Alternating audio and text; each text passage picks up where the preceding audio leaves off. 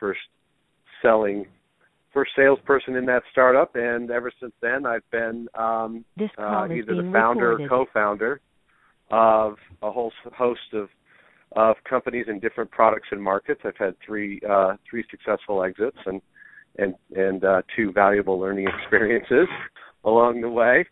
Um, but uh, partnered up and teamed up with the founder of Match.com, Will Bunker, and Andrew Goldner, who was a former publisher of Reuters and chief technology counsel at DoubleClick and Google, uh, to launch GrowthX, which is a $50 million seed stage fund investing in early stage companies that have already achieved some level of minimum viable product, have early customers and revenue, and have a real opportunity for accelerated growth if they apply the right kinds of methodologies to get to product market fit and scale.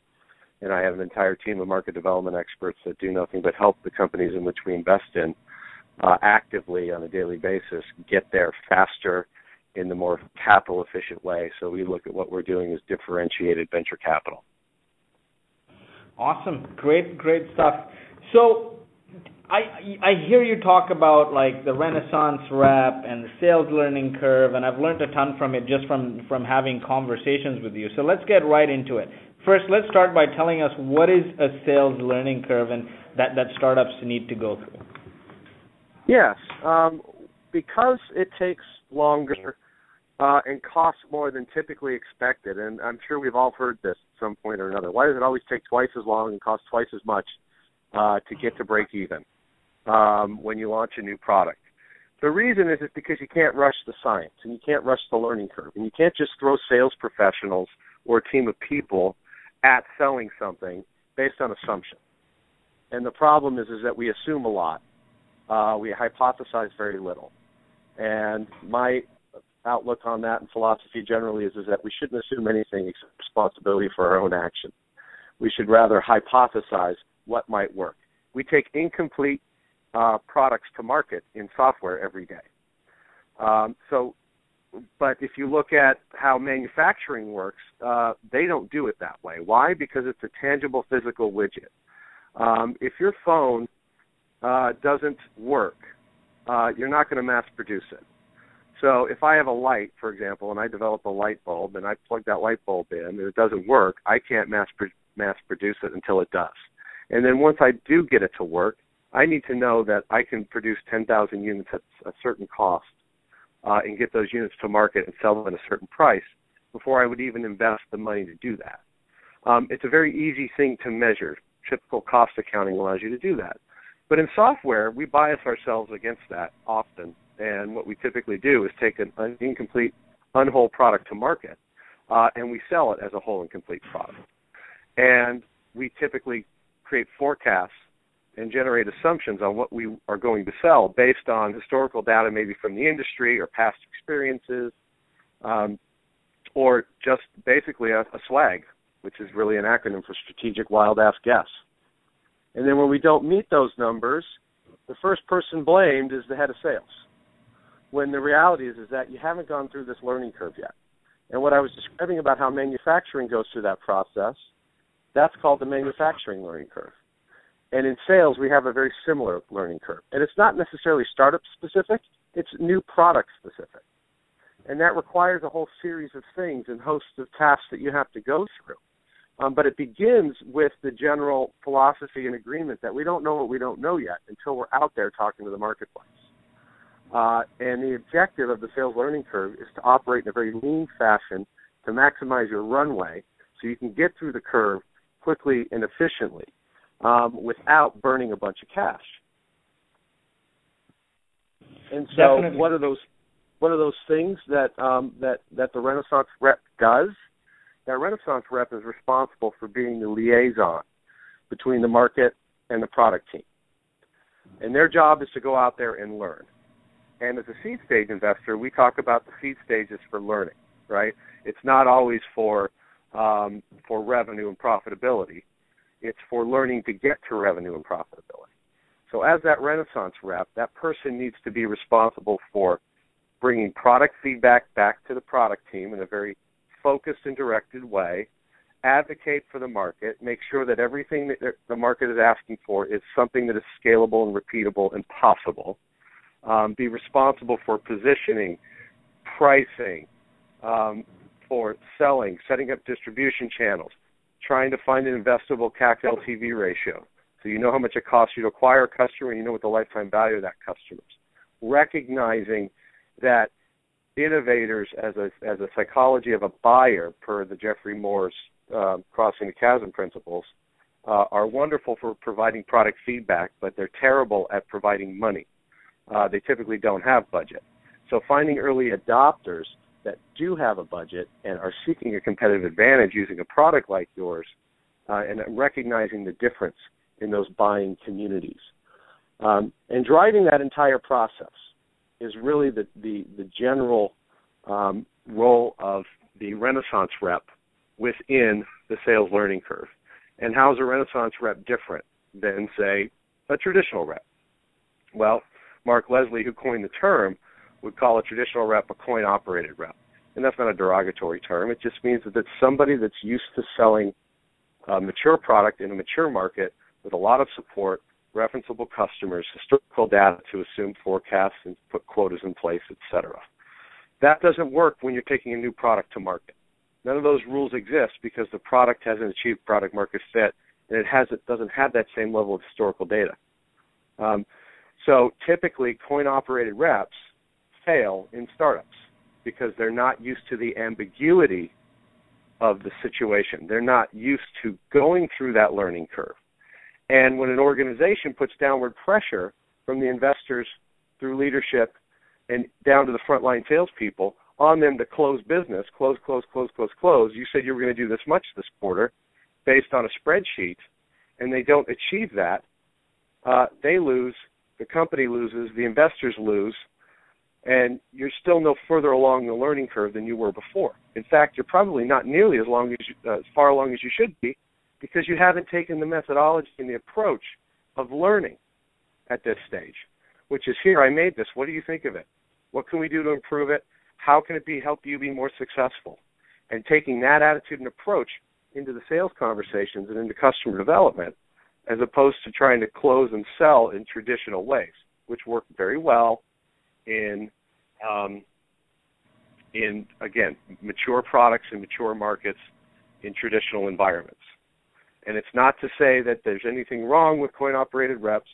They just don't necessarily apply to new product strategies. What you're looking for are people that are stage relevant. No, that's that's fantastic advice, and I think uh, I think that's where a lot of companies fail, where they've not got product market fit. You hire uh, you you hire for scale, and you're not getting the results because these guys are just used to selling uh, something that has product market fit, right? That's right, and it starts at the investor level. Look, I again, five-time founder. I get it. You've got to go to the to an investor community, and you need to ask them for money, and you have to show them projections on how you're going to make money and when. And the problem with that, especially with investors that don't understand the sales learning curve methodology and don't understand the concept of the Renaissance rep, um, they will hold you accountable for that.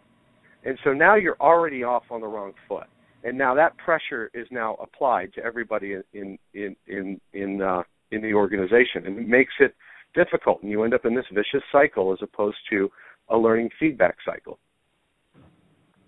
Definitely. So so why do you think uh, you know, or rather, what is where do you find these renaissance reps right? It's it's so hard because there's a lot of salespeople who have experienced five years ten years pounding the pavement pounding the phones and it's easier to find these guys but it's it's really hard to find the person you're describing. How do you find yeah it, it, well first the first thing is again awareness is half the battle. So you've got to know what you're looking for. Um otherwise you, you there's a really good chance you're not going to find it um, so understanding the attributes of a Renaissance rep. So we think about things in terms of there are there are three there are three functional categories when evaluating talent: knowledge, skills, and behaviors. Uh, what do people know? What can they do? And how do they behave about it? Um, and a Renaissance rep has five key attributes. Um, there's somebody that can communicate cross-functionally very well with the other people on their team product, marketing, management, development, and the customer. They can bring customers together across those various functional teams internally at the at the, at the customer side as well as internally on the company side. They, the, this one is the most important one to me. Number three. Number three is embracing ambiguity, and I don't mean tolerating ambiguity or accepting the fact that we don't know what we don't know yet. I mean having a true passion for looking at a blank canvas and seeing the opportunity to fill that canvas in over time. The Definitely. fourth one, the fourth one is have a deep interest in the product technology. You don't have to be a coder to sell software. Hell, I can't even spell HTML. I I I don't care.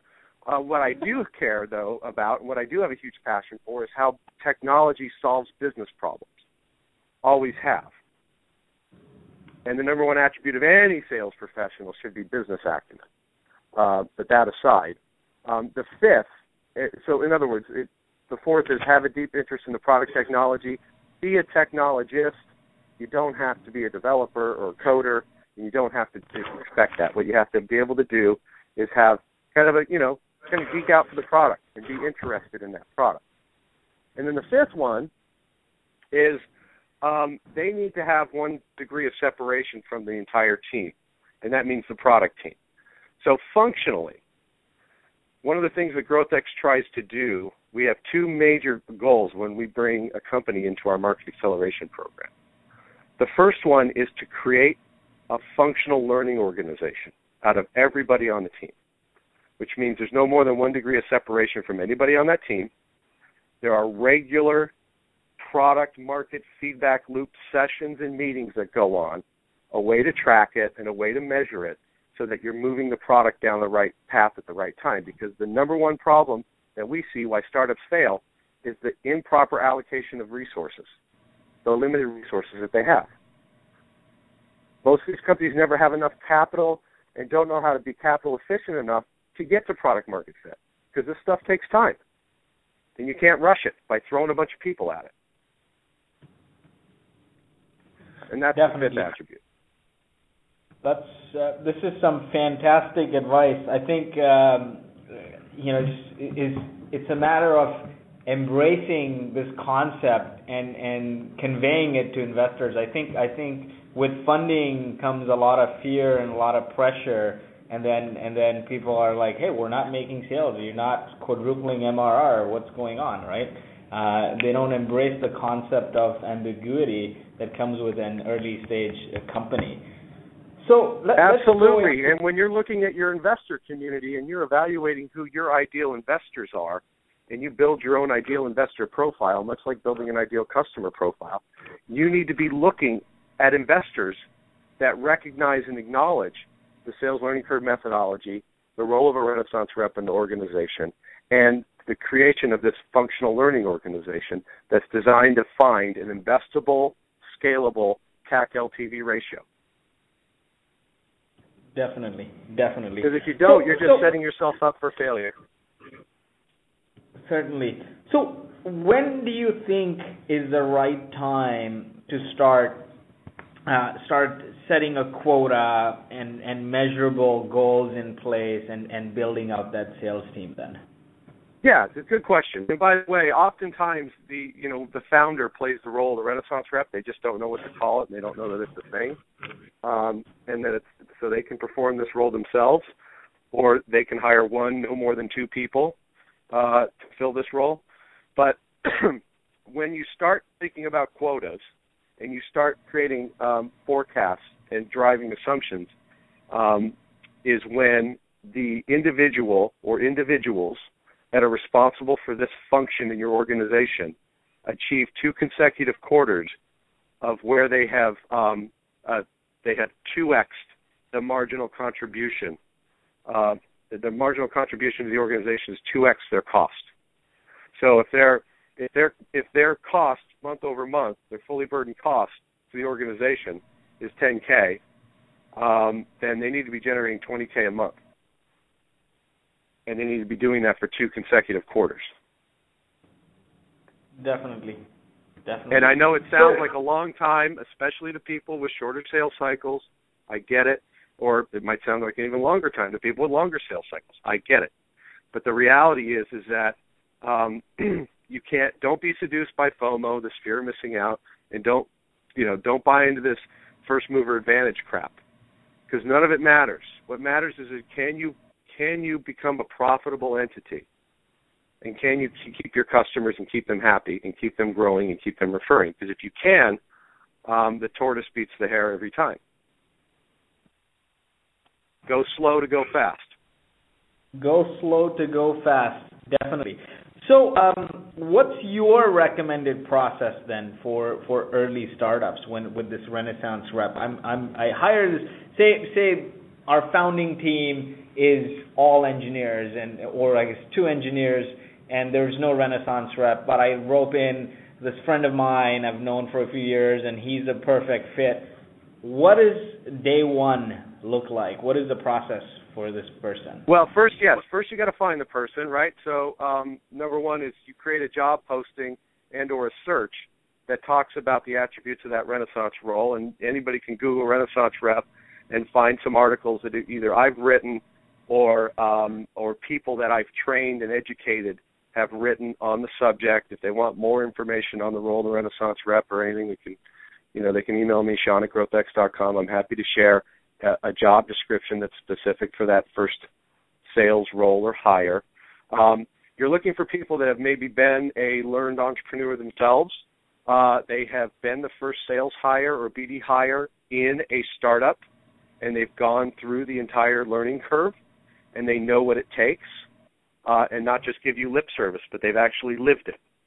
Uh, because until you've lived it, you can't fully appreciate it. It's like Tim Robbins' character in Shawshank. It's been 18 years in captivity, and then you have to wade through 400 yards of feces just to get out, only end up on a beach, sand in a boat with an old guy. It's not easy. Um, it's a hard thing. So how do they find them? First, they have to create that job description. Second, they have to search for people with that kind of resume and background. Third, when they talk to them, they need to ask three simple questions of themselves. Um, does this person have the knowledge, skills, and behaviors of a Renaissance rep? Um, do they understand the concept? Have they studied it? Have they researched it? Uh, and do we together go down this path? And then, so A, do they have the ability to do it? B, do they have the willingness? And and the third one, the most important one, is can we work together? Culturally, can we work with this person?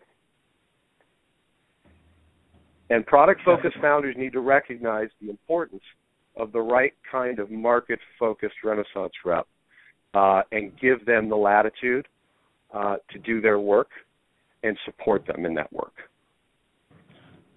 So, what is what is the right kind of market focus in your opinion? I'm sorry, could you repeat that?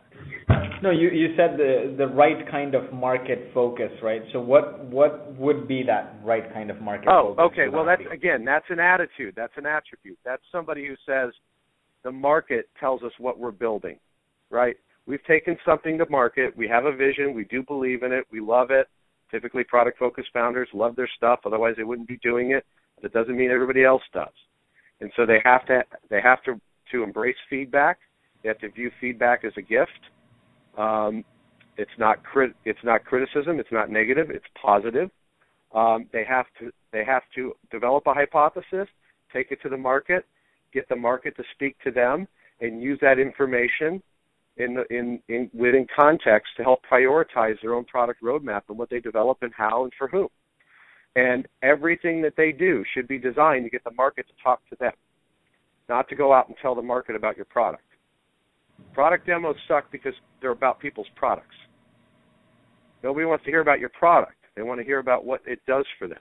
Don't tell me what you do, tell me what you do for me. And once you get their attention, it's designed simply to get them to speak back to you. Everything you hmm. do to the market should be designed to do one thing only, and that is generate a response. Because without that information, you can't learn. And if you can't learn, you won't get there. Certainly. So, last question here, and uh, we'll take one or two audience questions if there are any. But my final question is what are some goals and metrics that should be top of mind for this Renaissance rep? Yes, uh, activity uh, based on whatever goals you set out, right? So they shouldn't, again, they shouldn't necessarily be revenue generated. They should be activity generated. So net number of new customers, net number of new pilots, net number of new betas, that number of conversions at the bottom of the funnel of these opportunities. Then there's a certain number of opportunities that they can manage. And they have to be opportunities that are the right opportunities. Not all revenue and opportunities are created equal. They have to be the ones that help you get your product through the learning curve the fastest. Right? Which customers are going to give me the, the highest likelihood of winning uh, with the highest potential of getting that feedback on the product as fast and cheaply as possible. So, for example, so going to the top of the funnel, you've got to have those ideal customer profiles um, assessed, developed, and settled upon to go to market with. So those are the kinds of metrics that you look at, and then you look at all the other things that go into it. So are the, are we moving down the path with simplifying pricing? Are we selling to people the way they're used to buying? Um, are we reducing sales cycles? So a lot of the metrics are operational in nature because those indicators will tell you if you're going through the learning curve correctly or not, and efficiently.